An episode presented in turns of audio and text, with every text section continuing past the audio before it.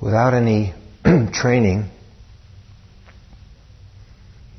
the heart doesn't know how to fill itself up with real calm. And if left to itself, will just continue to be preoccupied over and over again, concocting, creating, fabricating, imagining.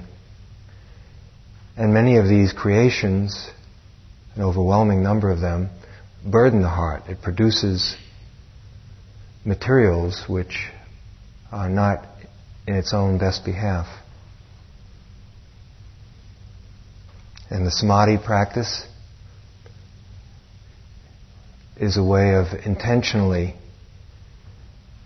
taking on this dilemma, one way of taking it on, by giving the thinking mind, the preoccupied mind, in a sense, something to nibble on. We've given it the breath. And with continuous practice over a period of time, and some of you have begun to taste some of this calm, even if it's just for a second. Steadiness, clarity, sensitivity. Over a period of time, it grows and can become quite strong, steady, and increasingly refined. But it's not the deepest calm that the mind is capable of. The heart. For that to happen, there must be also insight, wisdom, panya.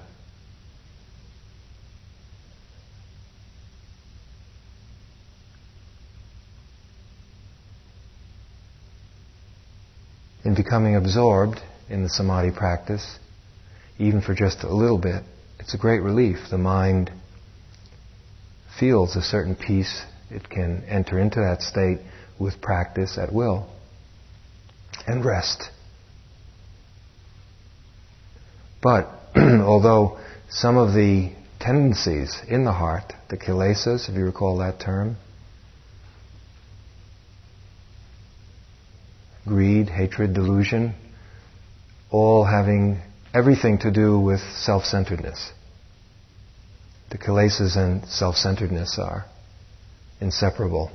You can almost say it's a synonym, one for the other. Unless those tendencies are uprooted, the heart continues to be afflicted and worn down. And for human beings, these kilesas are embedded rather deeply in the heart. Now, I hope this isn't something mysterious. You know, by calling it kilesas, it, hope it doesn't t- make put it into a realm that's foreign to you. It's just the same old stuff that keeps coming up from moment to moment that has brought you here, that has perhaps brought us all to search for all kinds of ways of easing out of this situation.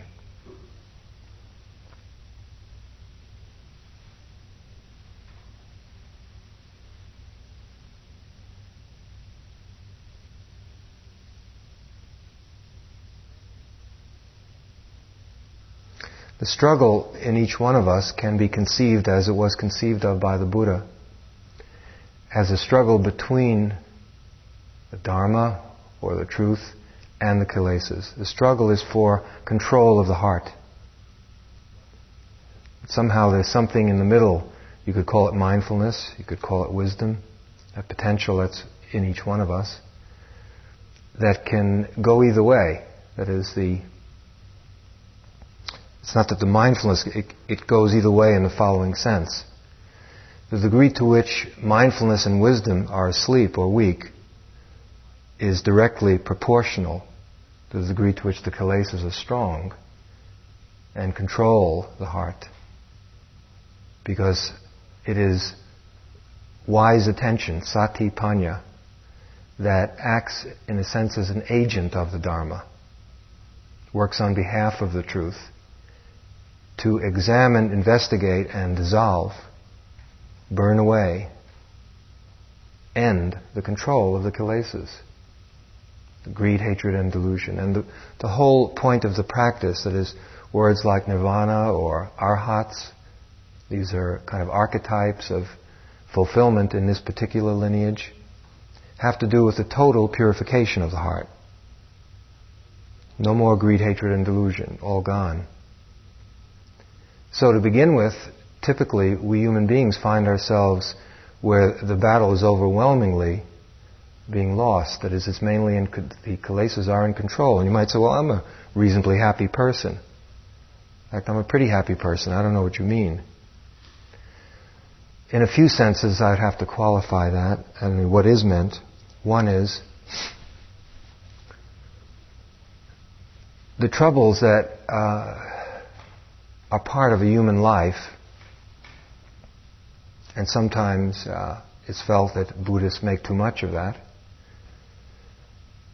Perhaps uh, those of you who are new to this practice uh, will be helped with that one when you understand that what the Buddha was saying was all coming from the point of view of enlightenment. That is, if you're evaluating yourself from the frame of reference of what you know right now, and you say, I don't know, I'm pretty happy. I don't know what he's talking about. I have my times, sure, but it isn't that bad. I have my health and decent relationship. I know how to earn a living, have a nice house, and so forth. Many nice things. You have to understand that it's coming from a view that's beyond what we know, so it's all relative. From the point of view of absolute truth, even that happiness is a form of unsatisfactoriness. Moreover, and this is perhaps more difficult for us Westerners to grasp sometimes, is that it's uh, seen not from the point of view of just one lifetime. So that the relative happiness that you might know right now uh, has to be evaluated in terms of the many other options that have already that exist for the future and where we've already been, where the situation has not been as beneficial by and large, we have a good situation. All of us in this room, we're here. And this may sound a little self serving, but uh, the teaching at least is an attempt to move in some way that's sane. So, at first, sati and panyo, are in what you could say wise attention, that is, sati is mindfulness which supervises everything. We've been using mindfulness, all of us, already uh, since Friday. Whenever the attentiveness leaves the breath, there's something that knows it and kind of it's supervising things and it escorts it back and says, it's time to go back to the breath. Something sees that. It's a kind of sensitivity. So mindfulness is paying attention to what's happening. Panya can be called discernment or wisdom. And in the context of Buddhist practice, it's a kind of intelligence. It's a kind of knowing in accordance with the principles of Dharma, which sees the implications of what's happening. It sees that some action is producing, is going to produce, has produced suffering, is inadequate, or it's leading to cruelty. It sees what's happening, it discerns what's going on. Now, wisdom in the Buddhist teaching has three levels, and tonight I'm mainly interested in uh, one that might be somewhat new for many of us, especially those of you who are here for the first time. the first level is the most familiar, and that's study, conceptual clarification so that there are wise thoughts, wise ideas. And all the great spiritual traditions and religions, uh, the great, the scriptures are, are nothing but that. These are thoughts that perhaps none of us would think up on our own because they come from a source that's perhaps deeper and clearer, whether you want to think in terms of revelation or just an enlightened mind. And so we have these ideas, and we read about them, and people talk about them, and they affect us. And some of them can replace in interest some of the other ideas that we have filling up the mind, which in a certain sense don't go anywhere. They contribute to this uh, endless round of problems that the heart experiences. And that's a step in the right direction to start being given food, nourishment, verbal nourishment. That points in the direction of freedom and sanity, compassion. The next step of wisdom would be reflections. Taking any of those thoughts and chewing on them, turning them over, comparing our life experience with these ideas. Any, uh, any notion that you might read in a Buddhist text. And is that true? Has this been so in my life? Perhaps uh, some introspection, weighing it. And we all know that. Probably all of us know that one as well. and the third one which is more, uh, it doesn't come along necessarily with a liberal arts education, is the direct perception. The first two do. The direct perception is what we're really working very hard to develop, and that is it's a nonverbal perceiving of what's happening. Just very, very clearly seeing it experiencing it at increasing levels of depth. There are many levels of calm, of samadhi, and each level of calm has a certain potential for investigation, for vipassana, for panya. That is, at a certain level of steadiness, there's just so much wisdom that's possible for that level. As the calm becomes deeper, as the samadhi deepens, the possibility of discernment, probing more deeply, seeing more subtly, also deepens. And so it goes. That's why they're so, such valuable allies, and it really makes no sense to think of them uh, separate from each other. Even though we've been spending so much time, and mainly what you've been hearing is developing samadhi and calm, um, it's very much in the service of increasing levels of discernment seeing through, clear seeing, vipassana, insight. And this seeing is fresh, non-conceptual, non-conceptual, bare. It's just seeing things as they actually are. And yet the teachings, principles, which we get at first verbalized and then through reflection, are a necessary part of bringing us to the point of where at a certain point what we're learning is direct and inescapable and has nothing to do with concepts. But to begin with, some verbal guidelines and some pointers, some teachings are really essential. Or we'll constantly keep following the teachings that we already have in our mind, which, as valuable as they may be, don't point in this direction, in the same direction. Okay. Um,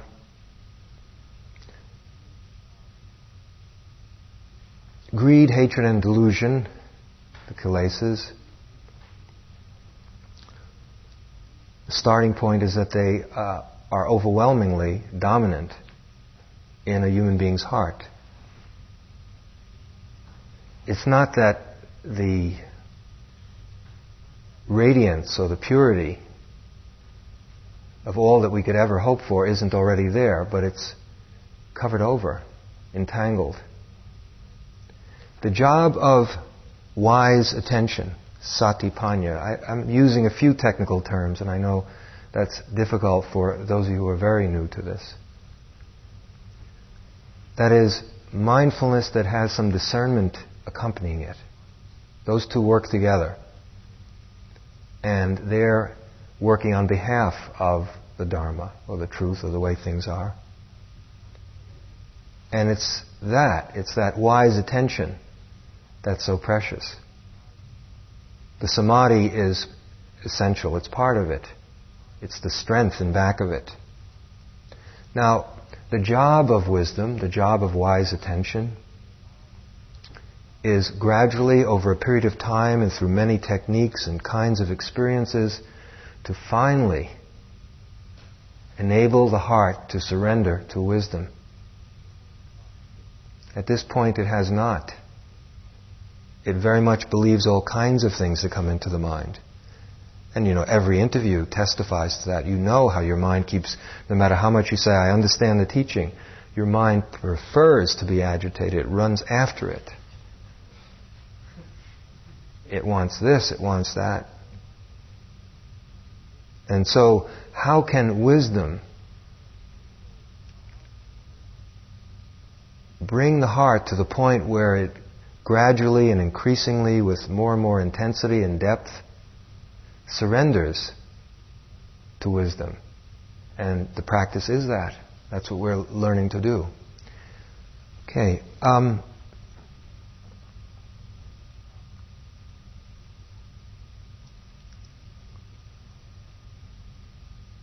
up until now, in practicing uh, samadhi, the emphasis has been with sticking to an object.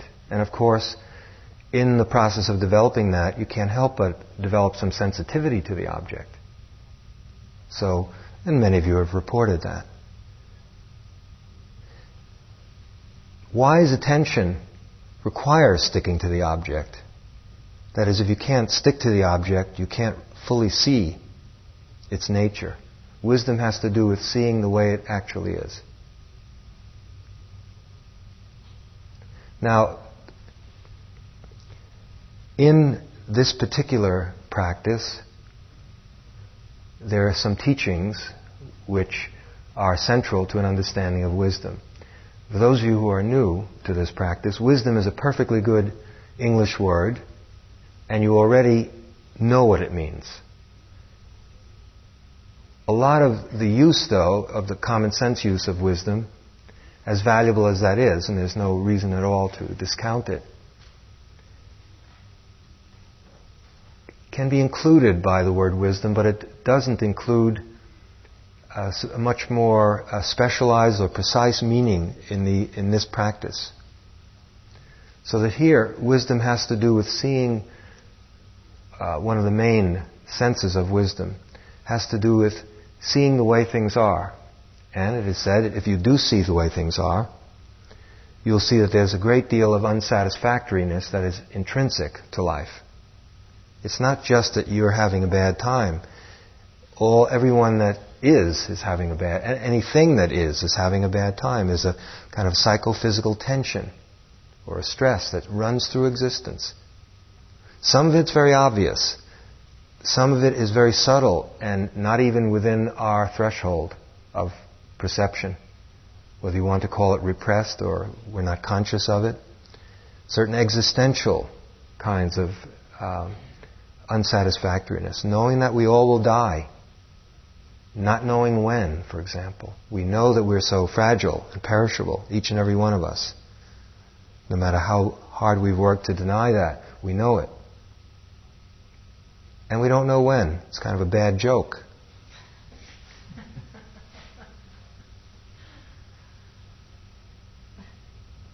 And so there's that level. There are very, very subtle levels of seeing the unsatisfactoriness in life.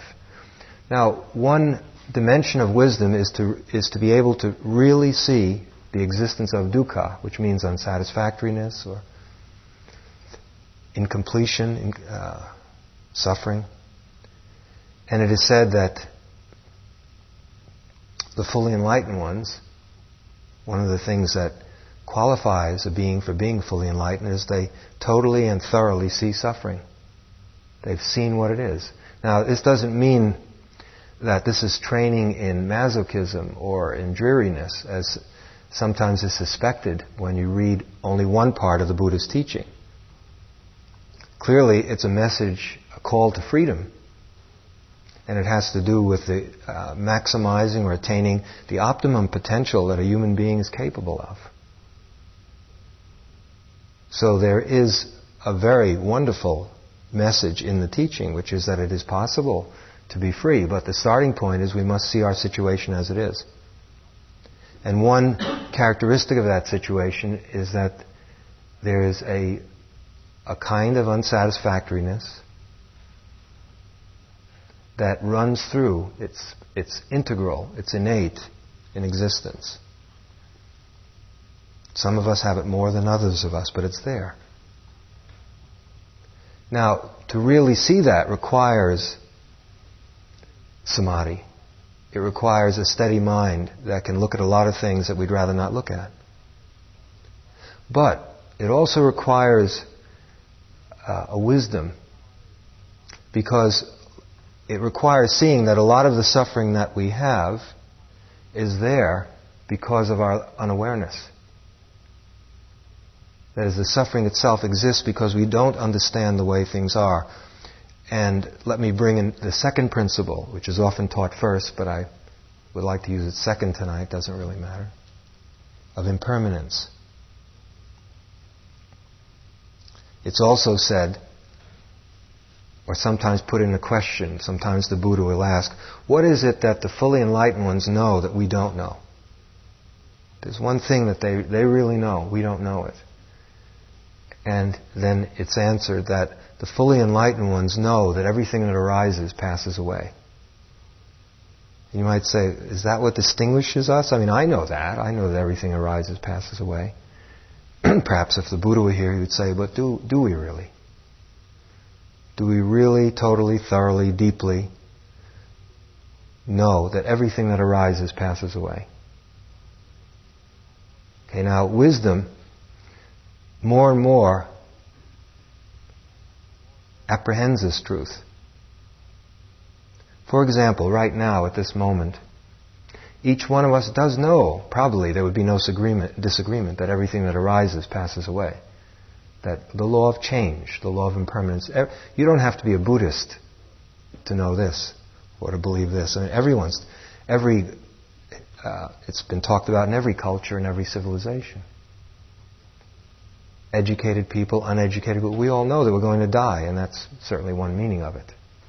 We all know that uh, we go from being a baby, and then we get a little older, and then we get a little older, and so forth. And so you might nod and agree and say, yeah, that's the Buddha's right. Everything that arises passes away. But here we get into uh, a very important point, and maybe it will help you appreciate samadhi and wise attention and some of the other terms that uh, you know of or will know of.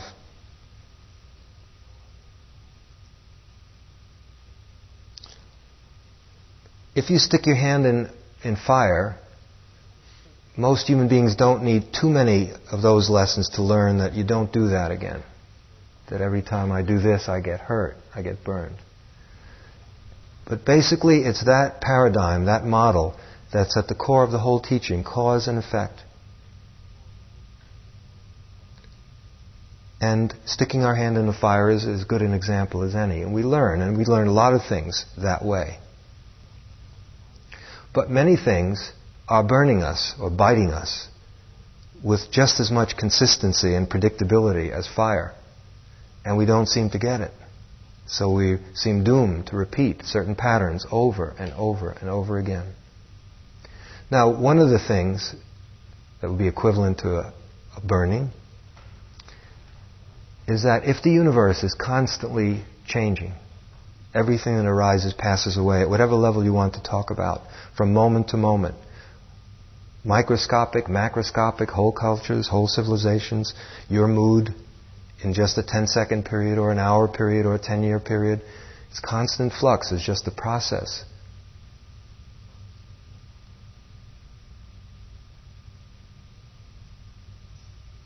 If that's true,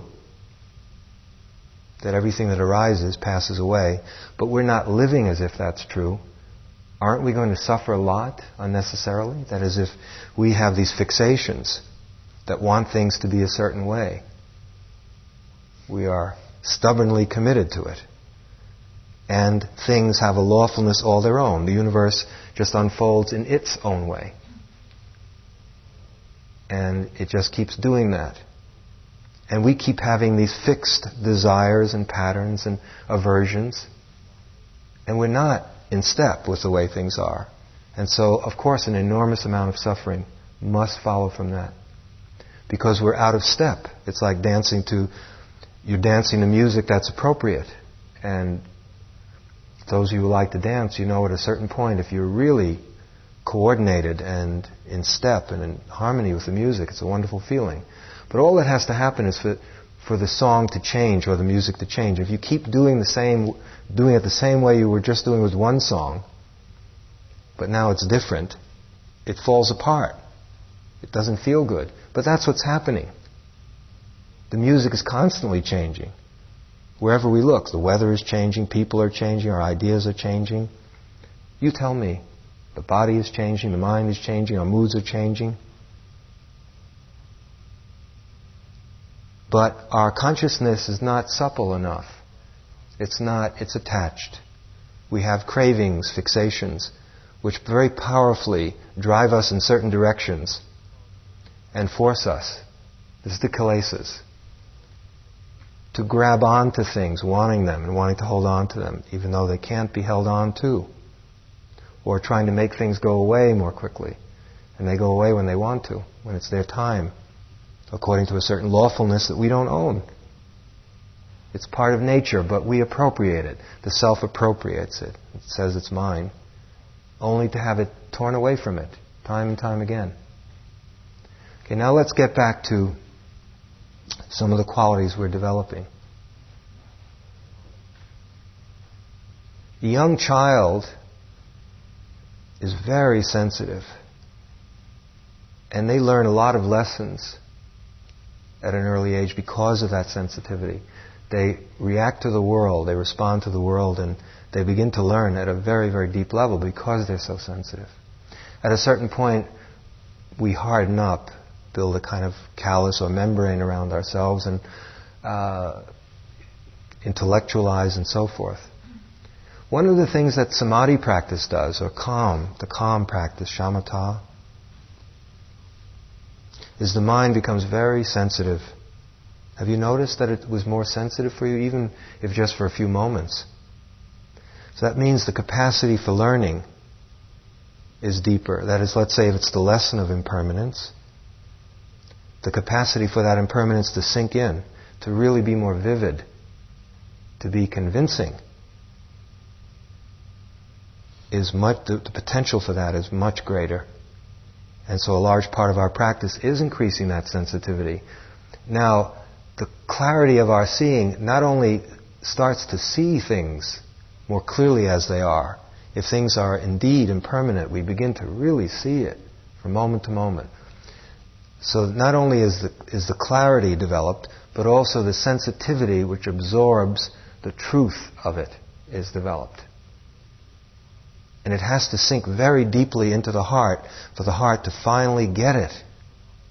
It gets certain things, but there's just a lot that it doesn't. Now, it's wisdom's job. If you recall, it was suggested that wisdom's job, it's a struggle for, for whether the heart is to favor the kilesas, these tendencies to, to uh, for greed, hatred, and delusion. Delusion being central, because we do so many things because we are unaware and don't understand.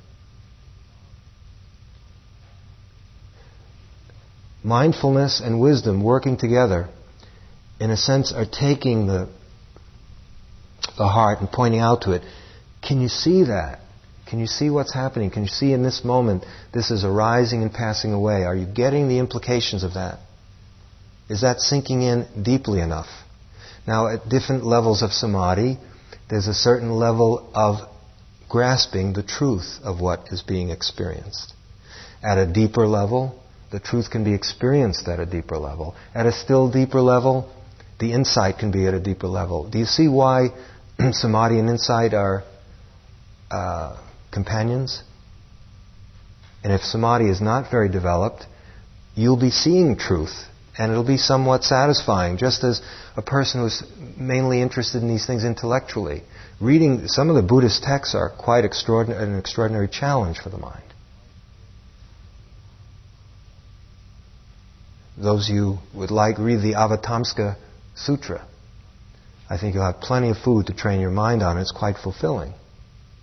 But it remains at a certain level, and it's very limited in terms of its transformative power.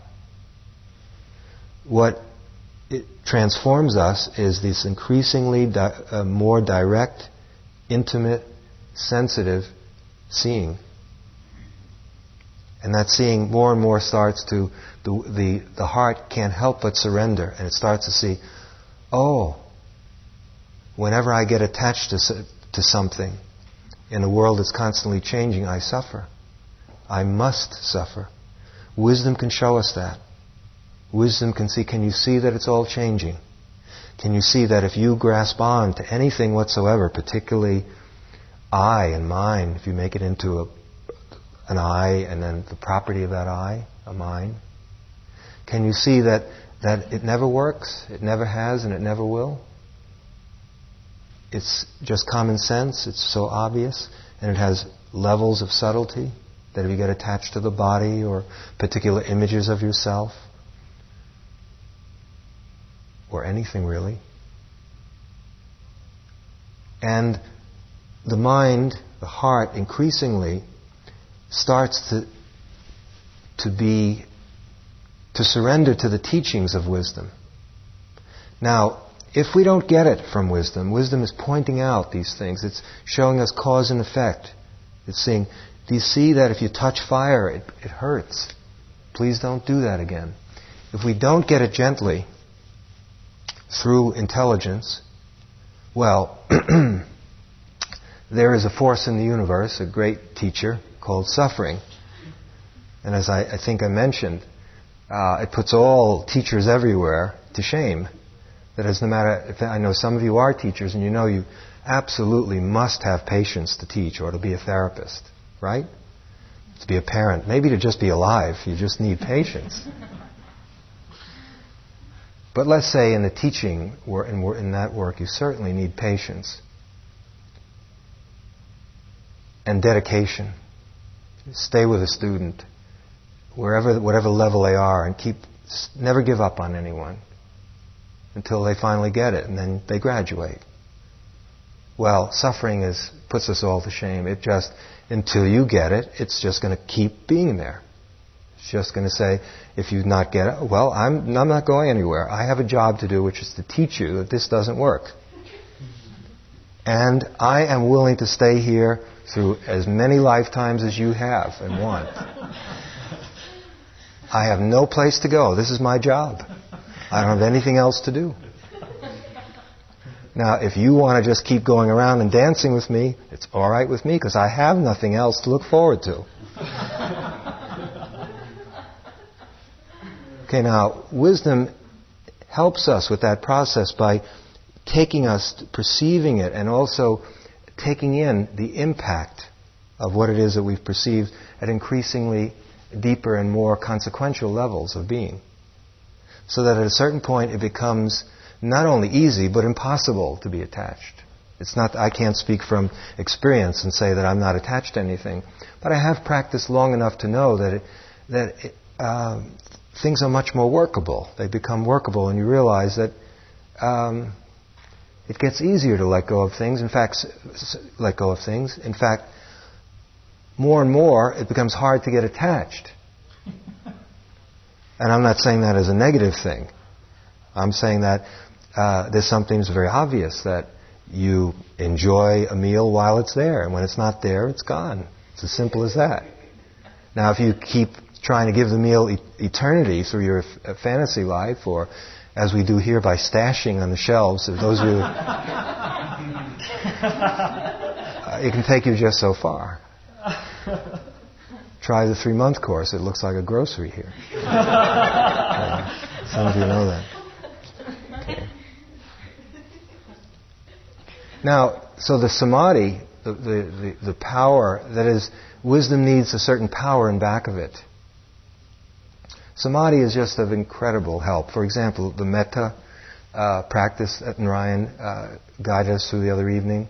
Supposing you had very, very strong samadhi, or whatever degree, stronger than what we all have now. Supposing we all developed it a lot more.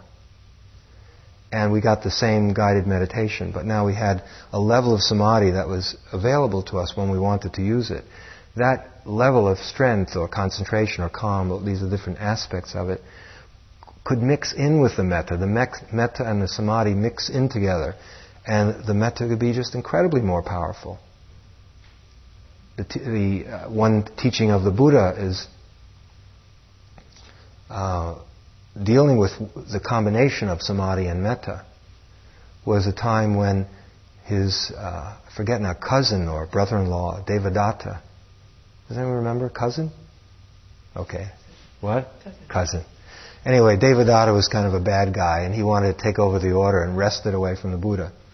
He tried in a number of ways to discredit the Buddha, and one time he set it up so he, a, a, mad elephant would go charging down this lane that the Buddha, he knew the Buddha would be walking up, and if the Buddha ran away, then he'd be discredited as just being an ordinary Joe, like the rest of us, afraid. And if not, the Buddha would be killed. And so either way, he could take over the order. So the, as the story goes, I don't know if it's true, but it's a nice story. Uh, the elephant started charging towards the Buddha, and the Buddha just said, sent this incredible loving kindness to the elephant, metta. And one of the qualities of a Buddha is unlimited metta. Other words, totally all embracing, universal. That's what it's about. We're limited. Our capacity to love is limited. But we're, we're connected to the Buddha in that we have metta too. It's just, it's a little limited. Okay. And as the story goes, the elephant just stopped and dropped to its knees and put both palms together. Uh, I don't see why it couldn't be true. why not? But now, take it into wisdom. You're examining something. You're examining, let's say, fear that comes up in the mind, or you're examining physical pain in the body. Or you're examining the mind producing some image of itself as being this, that, or the other. And mindfulness, let's say effort, directs attention to it, and we, we look at it. But now, let's say, whatever the degree of samadhi that's developed, if there's more strength in back of the looking, more stability, not only can the looking not be budged, but it can penetrate more deeply. And the panya, or the wisdom that accompanies it, can discern what is necessary to discern from what you're looking at, to see the implications of it, to extract the wisdom from it, and to hold it in front of the heart and suggest, can you see this? Do you see? And so the degree to which our samadhi is developed is very important factor in contributing the degree to which our wisdom can develop. Now, just, I just wanted to give you a feeling for it, and then I want to talk about a possible some options for the remainder of the retreat and some suggestions for all of us how to how to finish up the retreat. First of all, uh, please understand that uh, working on the samadhi, even if you do it for the entire retreat, the entire nine days, and uh, I'd like to suggest that if you have seen some value in it and are working in the samadhi, it would be just wonderful to just do that, do what you're doing for the whole retreat, to finish up. But understand that uh, this practice is a lifetime's work. It's not some nine day or weekend crash program to anything. It's not one of those workshops. It's, it just isn't. It never ends. Or it's a workshop that just never ends. Keeps going. At any rate, some sense of how these two work together might be useful, especially for new people, and for some of you who have not worked in such an explicit way with samadhi. we work on it, just as let's say we did today and this past week, and perhaps longer. And at a certain point, uh, develop the ability to drop into increasingly deep and stable levels of calm. Let's say more and more you have that as part of your equipment as a, as a meditator, as a yogi. It's not something so special, it's something that, a resource that you have. You can, if you need to, come to one, the breath, take that as an exclusive object, and within a certain while find that you really calm down, very calm, very steady. And there, I don't want to go into all the levels of samadhi, which there are quite a bit. And so let's say you drop into that level. Uh, this is not something miraculous that's beyond our capacity. It's something that we can develop with practice. And so the mind uh, refreshes itself in that state. Just as when you go to sleep, Don't you feel stronger in the morning if you, all things equal, if you had a good night's rest? And you can do more things. You can take on more if, you if, you have, if you're fresh than if you haven't had enough sleep. Now, the work of investigation is, can be hard work. It can be examining fear. It can be examining uh, loneliness. Just staying with certain things. There can be uh, forces that uh, are going the other direction, saying you don't want to look at this. And so, no matter how fruitful the investigation is, the time comes where it, you have to take a break. And then it's possible to drop into samadhi, to heal oneself, or to rest, really.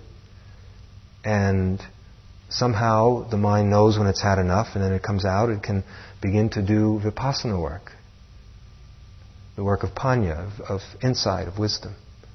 And it's, after a while, it becomes this artful working back and forth um, knowing when uh, for the mind to take rest and when to come out of the rest and examine and investigate and see the way things are. And it's a totally integrated approach to, to practicing. Just to, to give you a sense of that. So it's not as if you, samadhi is for beginners and then you master it and then you go on to the big stuff, which is vipassana. They work together right up until the end.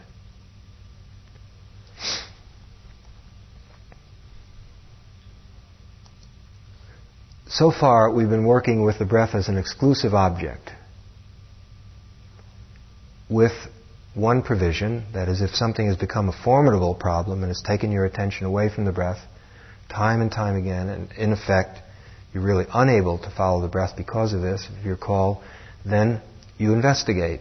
And so any of the things that were mentioned about uh, wise attention would apply there a kind of careful looking and understanding, seeing the impermanence of whatever it is, seeing it arise and pass away, that it has that nature. That changes your relationship to it if you really see that everything that arises passes away. It eases the attachment that we have to it. It makes the letting go easier, and with the letting go comes freedom. Or you see that nothing has, everything is not self. It doesn't. Uh, uh, okay, I'll, I'll, get back to this. There's one misconception about that, and a few notes have already brought it up. I'd, I'd like to just mention that. But let's say you see that, or you see a certain unsatisfactoriness, and you're willing to look at it, and you understand what caused it, perhaps grasping. You have a wonderful sitting, and then the next sitting is rotten, and you're suffering a lot. Now, the fact that the sitting is rotten doesn't mean you have to suffer. But we suffer because we don't want it to be rotten. We want it to be the way it was the sitting before when it was great. Good sitting, bad sitting. And we see that, you know, that was, and we let go of it. We see it, and so, you know, it's not necessary to suffer this one. I, uh, this is the way my mind is right now. It's possible to become more accepting to the happy states, or when the practice is going very well, when we think it's not going so well, a certain equanimity can develop.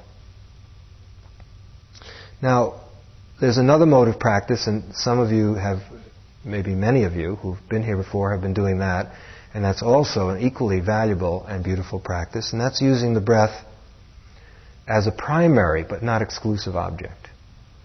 Now, in this case, you're also working with the breath, but anytime something takes your attention from the breath, there was anytime anything other than breath becomes predominant, it dominates, it becomes the most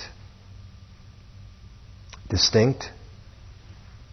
You turn that immediately into the meditation object.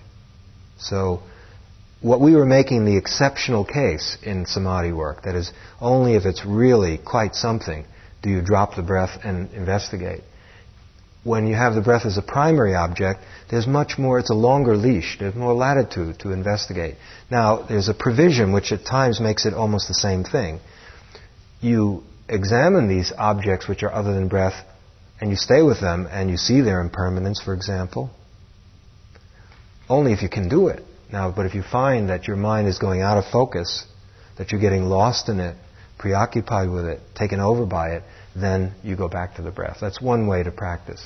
And you can see, so it's on a continuum. It's not totally different than what we've been doing, but it gives you much more of a free rein to investigate m- mental states and bodily states, should you uh, feel called to do so because they become strong. So what I'd like to suggest, and make sure you don't forget the rule of thumb, that if you start doing that, but find that you're not so clear, your focus is not clear, or you're getting caught up in this other than breath object, that please come back to the breath. Uh, what I'd like to suggest is that you have that as an option. Now, some of you who have already been working that way for some time, please feel free to do that. Maybe you've been doing it anyway. You know, I don't have any authority over you. All I can do is shoot my mouth off. and you can come in interviews and, you know, you can con me, put me on and tell me this and that. I'll believe it. We only have 10 minutes. I can't, you know, we can't have lie detector tests or anything like that. It's your life anyway. Okay. So, um, some of you may want to, um, and I would encourage you to, if you feel that that the samadhi practice is fruitful and you want to continue it for the remaining few days, by all means, really keep doing it and only investigate when it's something strong that takes that requires it. Uh, some of you may want to, maybe have, uh, are at the end of your rope with this samadhi practice. If I am forced to stay with the breath one more breath, I will jump off the highest place in this center if you're at that point, you may want to uh, do a bit more investigation. Some of you who have strong samadhi, you know, relative to what you know, because it's a quite a profound dimension. Relative to what you know, you feel, oh, my mind is much more calm and steady than what I've ever known. You may want to see if that does make a difference in, in vipassana work. See that now that you have a little bit more steadiness, a little bit more calm, you start to see, for example, arising and passing away. Or watch uh, the play of uh, selfing, you know, thoughts about I and mind. Observe that, or observe anything else in the body, dukkha in the body. See if it's not some help that the mind has been steadied for one, two, three, four, six, however many days before doing the investigation. Now, you've been doing wisdom work all along, as you know, because you're learning a lot about yourself since the uh, mind is throwing up quite a struggle. It doesn't want to just come back to the breath, and the things that attempt to pull you away are showing you things about yourself. And many of you have been quite articulate in interviews about what you're learning, and that's fine. So, uh, it's really up to you. You have to uh, make a choice. If there's any confusion, there'll be a discussion group tomorrow morning, and we can talk it over. Um, it's fine if everyone wants to finish the samadhi work because it's a good opportunity to deepen that. And there's ample uh, chance to investigate not only the strong distractions, but also during the day. Anytime you find that you're suffering or you get attached to something, or uh, as has been suggested, just look at it and see what's going on, just in the course of living here. Um,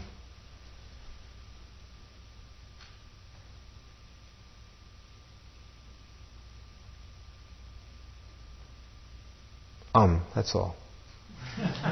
Okay. Did you have a question? Uh, you, it may not be, there may not be much point in asking questions for those of you who are new until you, if you want to try this way that gives you more latitude to examine other things.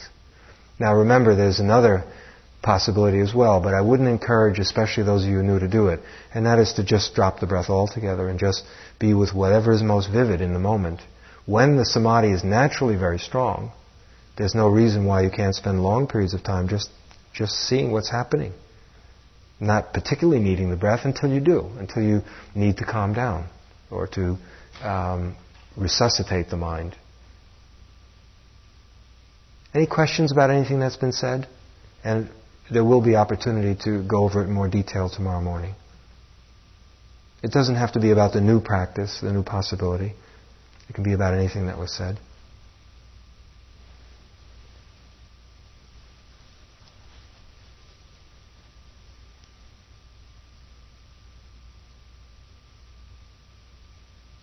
You're afraid that if you ask a question, it will wreck your samadhi? Is that the reason? Yes. I can't see. Is there a hand raised? Sorry. Please. Uh, I'm still a little bit puzzled on one thing. When I have uh, used the noting, some, uh, the, the, that is a primary object, and, and something comes, let's say it's a thought or, or, a, or an image, and I note that it's there. Mm-hmm almost inevitably, and I don't do it for this, but almost inevitably, it, it just goes. Yes, and you don't get attached to it. Yeah. Uh, so it's very helpful. About the only time it sticks around is, is if it's pain in the back, you know, then that stays. Mm-hmm.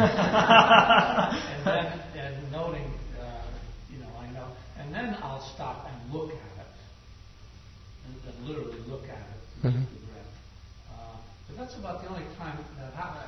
But when you spoke just a moment ago, you spoke, uh, I got the impression that one stops and looks, whereas my practice has been to note, and then it just sort of went away. Uh, am I don't think it's any different. That is, um, investigation is investigation not of anything static, but of a, a very alive process. Let's say if it's even pain in the body you're observing the movement of that pain. It's not standing still. And you're seeing it. If it were noting, you would probably be saying pain, pain, pain, or maybe uh, sharp pain or dull ache or whatever it is.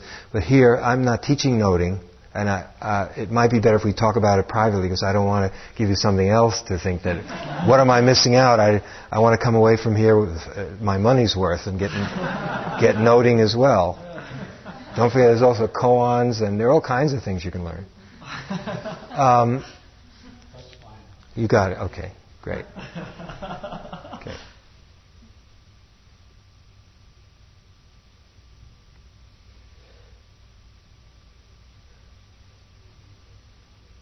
How many of you would have rather that I didn't give you the option, that I didn't open my big mouth and just said, go straight ahead with samadhi until the end of it? Honestly. I'm trying to learn how to teach this as well to a mixed group. It's not easy because some of you are really starting out, and some of you have been practicing for quite a while. Uh, there are all kinds of in-betweens as well. And if you feel, oh, I don't want to have that new option, I just want to keep, I wish it was just the same instructions. Did anyone have that feeling? No one? It's okay to be given an option. I'm afraid of it's too okay. Okay. Uh, yeah. I have a few questions. Sure. I'm sitting here trying to figure out how to phrase them. I guess I'm not really clear on the difference between uh, when you were speaking about how some people use primary objects, mm-hmm. the, the, way that we've been using it, mm-hmm. and vipassana. I guess I don't. Oh, okay, good. No, no, very good question. Vipassana has nothing. You can stay on the breath and practice vipassana. It has nothing to do necessarily with having a moving field of objects. And uh, uh, let me make that clear. It's, uh, I think I'm, I hope I'm directing myself to what you're asking, but. Yeah, I, I just need a, a real clear definition okay. of what Okay. Let's, for the moment, say it's seeing the impermanence, the unsatisfactoriness, and the lack of self in anything. Anything whatsoever. There is insight into that basic. Okay, I, I know that you've just. Let's take impermanence. Okay. One, one main meaning of insight is insight into the, uh, to change, impermanence. That's a, that's a meaning of it in this practice. You won't find that in the dictionary, perhaps, but that's, a, that's what this means. Well, if you look at a breath, you can learn. See, imperm- if impermanence is universal, then there's n- you can just stick a pin in anywhere and you'll sit, find it. There's no place where it isn't. So you can stop at the breath. Now, in the samadhi practice, we're not trying to look for impermanence because we don't want to load the mind up with some more work than it needs. We just want it to, to come back and to stay with it. We don't want it to work hard also trying to figure out, is this self impermanent? You know, we don't want to do that. Just stay there. Now, if you look at an in-breath and you see, oh, look at that. It begins and then it peaks and then whoosh, it's the end of it. You, either it disappears by gradations, fades away, or it's a sharp falling off, and then an out breath, the same thing happens to that. As you get quieter, you may see that an in breath is made up of a number of sort of not one thing, but a number of different things that arise and pass away in rapid succession. So you're seeing, oh, this breath is impermanent. Another way you get it is the breath is so smooth and beautiful, it's like satin. Sometimes, I know some of you have had that. And then suddenly it becomes very coarse, like, uh, uh, what's a coarse fabric? Canvas. It changed. Suddenly, oh, what, and, and suddenly you see everything's changing. Or it's long, the, the out breaths are very long. And then suddenly it gets very short. Or it's very slow, and then it suddenly becomes very rapid. In, out, in, out, in, out, in, out. And you can see that just on the breath you're learning about the law of impermanence. You don't have to go anywhere else. Suffering, dukkha. If you just stay with the breath, sometimes the breath, or breath is very unpleasant. Many of you have brought this up. It can even be cutting. Sometimes it can cut the nostrils, feel as if it is. It's so coarse. At other times, it's just a joy to feel an in breath and an out breath. So you're seeing the law of dukkha. And in terms of self, anatta, which is what confuses everyone, what you might see is that breathing is happening, but there's no solid, substantial entity that's doing the breathing. There's a process of breathing, and there's a succession of images and thoughts which claim each breath as being, this is me, that's mine. But those images and thoughts also leave, and what you have is breathing with no breather. And so then you see the law of anatta. Anatta doesn't mean that there's no self. A number of, there have been a few little notes that I've gotten. It doesn't mean this. It means that the self, the self exists. It's not saying it doesn't exist. It exists, but not in quite the way in which we think it does. It isn't substantial. It does not have a core. What it is is a succession of representations saying, I'm you. And then we grasp onto it and say, that's right.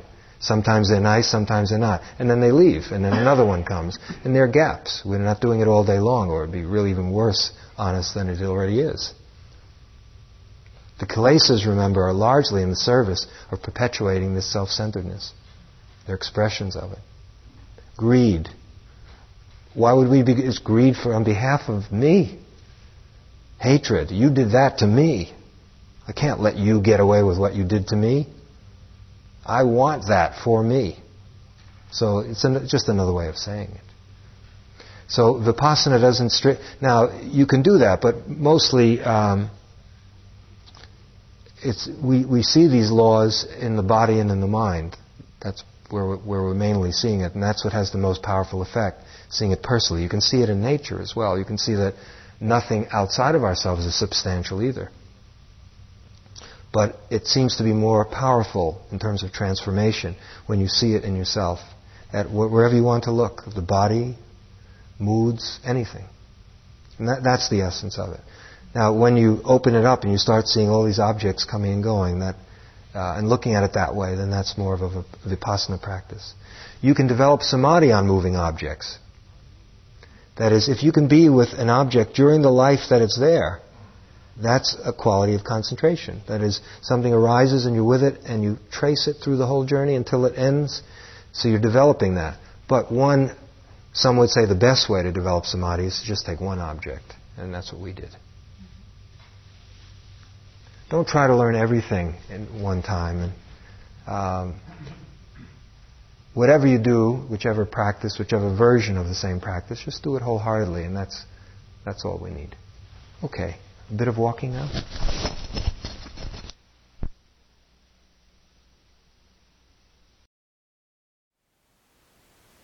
Thank you for listening.